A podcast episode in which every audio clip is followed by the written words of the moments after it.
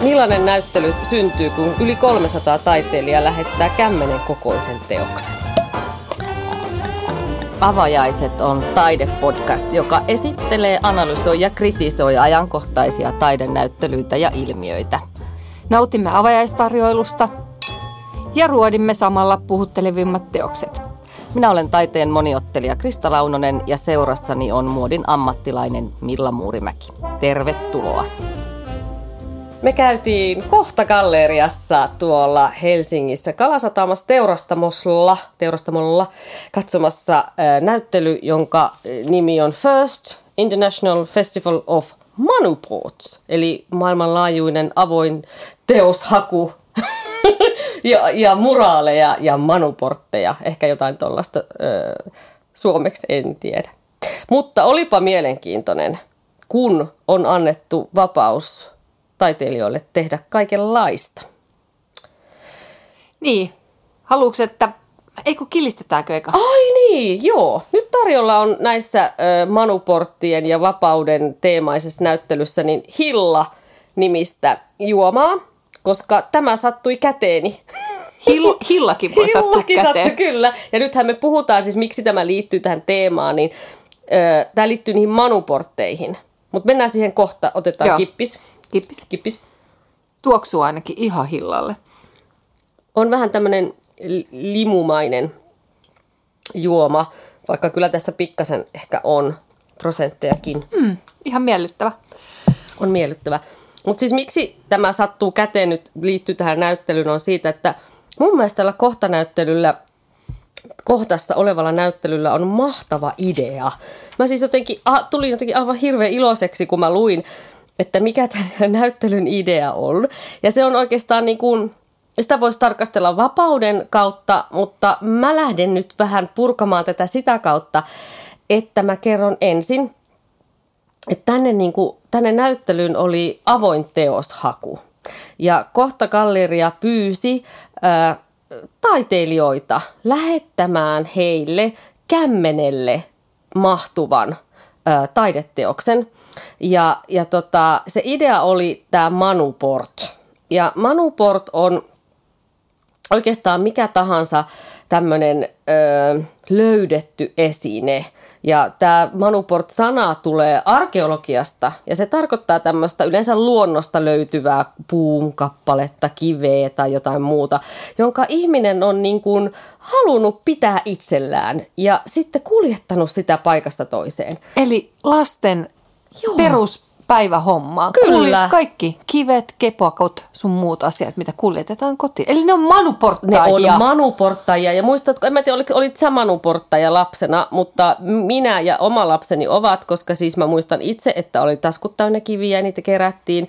Ja mun lapsi tuli tuossa, mm, kun hän oli ekalla luokalla, niin mä ihmettelin monesti, että kuin se reppu voi olla niin painava. Ja sitten se oli manuportannut metalliputkia ja sillä oli se metallivaihe ja kaiken maailman metallirojua ja sitten se porttas noita kiviä ja kepakoita ja niin edelleen. Siis oikein niin kuin manuporttaja ja manuporttaja. Joo, meillä on kotona sama homma. Ne on toki enemmänkin kivet, kivet ja simpukat, pullon korkit. Ja Ihana. niin, kaikki roju ja muiden roska. Joo. Mutta siis mun pitää nyt sanoa tähän näin, että mulla on ollut niinku aukko sivistyksessä, koska mä en ole ikinä, mulle ei ole tämä sana tullut vastaan, manuport. Mm. Mä en ole ikinä tälle niin sanotulle Keräilylle. keräilylle Niin. nimeä edes hakenut, enkä edes tiennyt, että sillä semmoinen nimi on. Ja sitten mulla tulee tietty mieleen, että kyllähän meistä jokainen ihmiset ottaa matkoiltaan rannalta mukaan jonkun ihanan kiven tai tiedätkö, Todellakin. pienen pussillisen hiekkaa tai Tai, vaikka, niin. tai hei, jokainen varmaan, en mä tiedä muistatteko te aikanaan, mä ainakin mummolasta löytyi aina semmoisia jättikäpyjä. Joo, kyllä. Et, että silloin kun, et kun Suomessa ei semmoisia niin kuin, tiedätkö, jättiläisen kokoisia käpyjä, niin sitten ainakin sellaisia löytyy aika, aika monesta vanhemman ihmisen kotota. Kyllä. Mä niin kuin haluaisin uskoa, että se on joku tämmöinen ihmisen genetiikkaan koodattu On, asia. mehän ollaan että keräilijöitä. Me ollaan keräilijöitä. Että joku keräilee eh, taideesineitä tai hienoja kenkiä, laukkuja, toiset jääkaappimagneetteja ja, ja mitä lie muumimukeja. Mutta että me niin kuin halutaan keräillä. Se on meissä semmoinen, että Ja tavallaan... ehkä ottaa, tiedätkö, pala sieltä mukaan, muistoksi. muisto sieltä, mistä sä, missä sä oot käynyt, niin sä haluat Niin ottaa matkamuisto. jonkun. Kyllä. Mä luulen, että se on jotenkin ihana, ihanasti niin kuin meissä, että kaikki tunnistaa tämän halun ottaa jotain mukaan ja kantaa jotain mukana, muistoja tai mikä ikinä, tallentaa se hetki tai se paikka, ne tuoksut siellä tai, tai omistaa.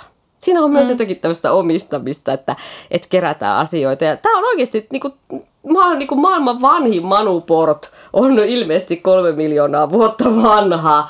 Ää, ja se on ollut tämmöinen jaspiskivestä tehty lohkare, joka on, jota on joku ihmisen kaltainen tai ehkä ihminen kuljettanut, koska se on ollut tämmöinen niin kuin ihmiskasvoja muistuttava ää, manuportti. Et voi olla, että sitä on manipuloitu vähän, niin kuin, että se on alun perin ehkä näyttänyt vähän ihmisen kasvolta, mutta sitten tämä alkuihminen on ehkä sitä sitten vähän halunnut niin kuin vielä muotoilla ja sitten se on kuljettanut sen. Ja se tiedetään, koska se löytöpaikka on, on tota, yli, yli neljän kilometrin päästä sieltä, missä se tätä samanlaista tota, kiveä löytyy. Et sitä ei löydy sieltä sen, tämän Manuportin löytöpaikalta. Eli se on siis faktisesti tuotu jostain muualta sinne. Ah, Eli okei. joku ikään kuin alkuihminen on omassa NS-repussaan kuljettanut sen.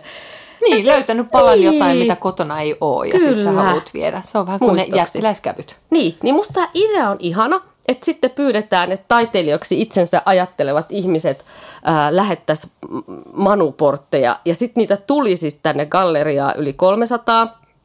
Ja galleria on laittanut ne kaikki esille ja halunnut niin kuin näyttää, että miten taiteilijat ympäri maailmaa ö, kokee ö, manuportin. No sitähän mä kysyn täältä heti, että miten se sitten eroaa, että jos mä olisin lähettänyt sinne mun jostain reissulta taskuun kerätyn kiven versus, että sen lähettää taiteilija. No tietenkin, jos koet, että sä oot taiteilija ja sanot itseäsi taiteilijaksi ja oot saanut siihen koulutuksen, niin ei mitenkään. Mutta tota, jos sä nyt et koe, että nämä täyttyy nämä yllä mainitut asiat, niin sitten se joo. Eli tästä me tullaan taas tähän ihanaan ikuisuuskysymykseen, että miten vääritellään taide tai mikä nykytaide on. Ja meidän pitää hyväksyä se, että ne vanhat määritelmät on aikoja sitten heitetty roskakoppaan. Ja se, että me määritellään joka päivä uudestaan se taide. Et tässä tapauksessa siellä kohtamuseossa ollaan määritelty, että ne on taidetta, koska ne on taiteilijoiden valitsemia ja sen taidegallerian esille laittamia. Joo, koska siellä oli nimenomaan siellä oli semmoinen podium kolmosella. podium kolmosella seisoi semmoinen tota, ää, asetelma, mm. on varmaan oikea sana. Joo. Niin siis se oli just semmoinen niin kuin lapsien löytöläjä. Niin. Eli siellä oli siis niin kuin heinäpalloja ja tuoheen kärrytty käpy ja palaneita ta, tota, ajopuun, palaneita puunpalasia tai mm. ajopuun palasia. Eli se oli siis semmoinen niin kuin, tai sileet, vähän jostain niin kuin silotellut puunpinta. Eli se oli semmoinen niin kuin luontolöydösläjä. Niin, niin siinä mulla tuli nimenomaan mieleen se, että miten, tässä, miten, niin kuin, miten se niin kuin määritellään, koska mä voisin tuon saman läjän kunnioitus kaikkia tekijöitä kohtaan, mutta löytää tuosta meidän pihalta. Totta. Mutta täytyy sanoa, että ei ole kyllä helppoa laittaa 300 esinettä esille sillä tavalla, että ne niin kuin soivat yhdessä. Niin tässä se ratkaisu oli tehty niin, että niitä manuportteja oli lajiteltu vähän niin kuin sen materiaalin mukaan. Että pehmeät materiaalit, metallit, tämmöiset rojumateriaalit, ää, niin kuin vähän niin kuin elektroniikkaasta tehdyttä. Ja sitten oli kiveä ja paperia ja niin edespäin. Plus mä nautin niistä punaisista vitriineistä, joihin ne oli laitettu lasinkin alle osittain. Musta on jotenkin tosi kauniit vitriinit. Ja mulle tuli mieleyhtymiä sitten esimerkiksi, mä oon joskus ollut Prahassa semmoisessa kivimuseossa, tosi kaunis vanha rakennus, mutta siellä ei oikeasti ollut mitään muuta kuin kivenmurikkaa kivenmurikan perään. Ja kun ei ole geologi eikä ymmärrä niistä mitään, niin nehän on vaan niin kuin kiviä, kivi, kivi, mm. kivi, kivi, kivi, kivi. Että jollekin, joka on harrastaja tai ammattilaista puhumattakaan, ne kivethän kertoo paljon enemmän. Mutta tuli jossain vaiheessa se mieleen, kun oli kauhean hienoista vitriineistä siellä Prahassa.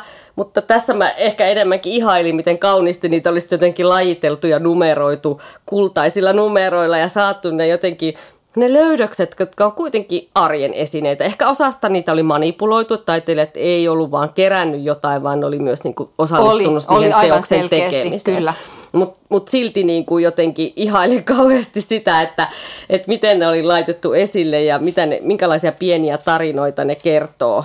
Joo, koska... Ja tietenkin se, että ne oli kaikki saman, suurin piirtein saman kokoisia, eli ne mahtu kämmeneen, niin teki siitä niin kuin esineistö röykkiöstä helpommin jotenkin jäsenneltävää. Joo, joo. Ja mulla oli siis mulla oli se muutama, niin kuin, mitkä mua nauratti ja mistä mä pidin kovin paljon, niin siellä oli esimerkiksi semmoinen Monika Wikströmin, sillä oli nimi sillä työllä, Enough is Enough, ja siinä on Tanskan rannikolta vuonna 78 löydetty kivi, mutta sitten oli tehty, tämä on nyt mun oma nimi, semmoinen kivirosvon näköinen tyyppi, että sillä oli timanttisilmät ja semmoinen suu, oli semmoinen timanttiröykkiö ja sitten sillä oli tehty pieni niin kuin, käsi, mikä piti sellaista helminauhaa. Ihan. Ja se oli, niin kuin, se oli todella niin kuin, vitsikäs hahmo ja niitä, näitä kun katso, katso nimenomaan, niin mulle tuli myös semmoinen olo, että tämähän on näyttely, missä lapset tulisi viihtymään ihan hirveän hyvin, koska he ovat niitä niin kuin, kestomanuporttajia, Kyllä. niin toihan olisi heidän niin kuin Ihana sana. aaren niin kuin aitta. Joo, kyllä. Että ne menis varmaan vaan saisi niin inspiraatio, että hei, mitä mä voin tehdä näillä mun niin kuin pullon korkeilla tai Joo. kepakoilla. Varokaa vaan, teillä on kaikilla jotkut vitriinit himassa täynnä, täynnä kaikkia niin kuin kadun löydöksiä. Ja sitten siellä oli myös semmoinen tota, Saimi Joutsi, suomalainen tekijä, ää, niin se oli, se oli ihanasti asemoitu sen takia, kun nämä vitriinit on, niin niissä on paljon niitä töitä, mm. niin sun he, helposti tota, se vaan silmä niin kuin vilisee. Mutta siellä oli keskellä sitä vitriiniä, oli tämän Saimi Joutsin semmoinen kor, puinen korva. Ja se oli semmoista ajopuusta veistetty korvan malli. Se nimi oli Sea, sea Hers. Niin, tota, Hies, anteeksi. Mm. Niin, niin siis se oli aivan, aivan ihana. Ja, ja se, se oli semmoisten paperilappujen niin kuin keskellä.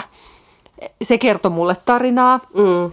Ja sitten toinen suomalainen tekijä, tämä oli hassu, mulla oli näitä suomalaiset nousi sieltä, niin Johanna Virtanen, hänellä oli Amuletti 2 oli työn nimi, mutta se oli semmoinen kiinalainen seteli, mikä oli semmoisessa pleksikuutiossa ja mihin oli joku luunpalanen laitettu siihen keskelle ja simpukan kuoret ja siinä oli jotain timanttia ja siis mä näin siinä naisen sukupuolielimen. Mm. Ja se oli jotenkin tosi villi, koska sitten se oli justiin se luun se reikäkohta, niin sieltä pilkisti se kiinalainen.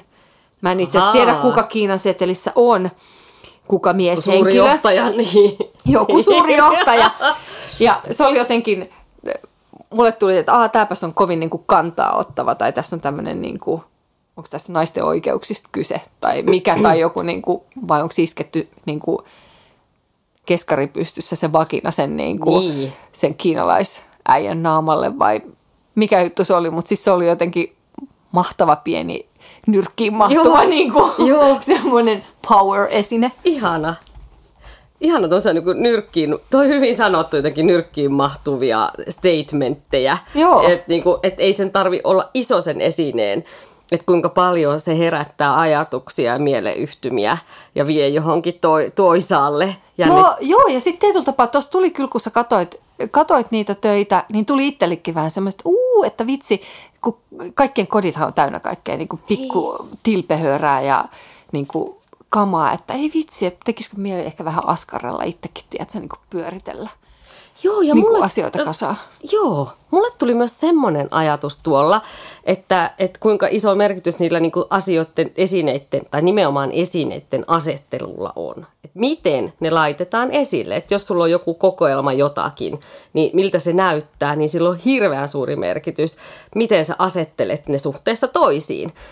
Ja toinen ajatus, mitä mulle tuli se, että, että ei se hamstraaminen nyt niin hirveetä ole. Että, että No se riippuu, mitä sä hamstraat. No joo, ja miten sä laitat ne esille, mutta kun toi konmaritus ja kaiken karsiminen on niin pinnalla, enkä mä sano, että kenenkään pitäisi ostaa enää yhtään mitään ylimääräistä tavaraa. Ei, kato, mutta, kun pystyy tekemään kaikki, mitä löytyy kadulta. Niin, Sä teet, nimenomaan. ne paljon mielenkiintoisemmat niin koristeen selkeästi löytyy Kyllä, kadulta. kadulta. Mutta mi, miksi ei voisi vaan laittaa ylpeästi esille ja, ja kant- ylpeästi, niin kuin, että tätä mä kerään ja tämän mä oon löytänyt ja tämä on hieno.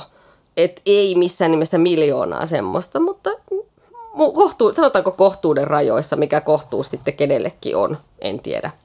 Mutta että ei kaikkea tarvitse karsia. On ihan ok keräillä jotakin. Joo, en ja mä sit, tiedä. joo, ja sitten tässä tuli silleen, että mulla oli semmoinen olo, kun mä kävelin sen äh, näyttelyn läpi, ja mä eka ajattelin silleen, että ei vitsi, mä en niinku tajunnut tätä nyt yhtään. Että minkä takia niinku tämmöinen on tehty. Ja sitten mä huomasin silleen, että kun mä olin nukkunut sen yön yli, niin mä vähän niinku pikkuhiljaa ehkä niinku lämpenin sille aj- ajatukselle. Joo.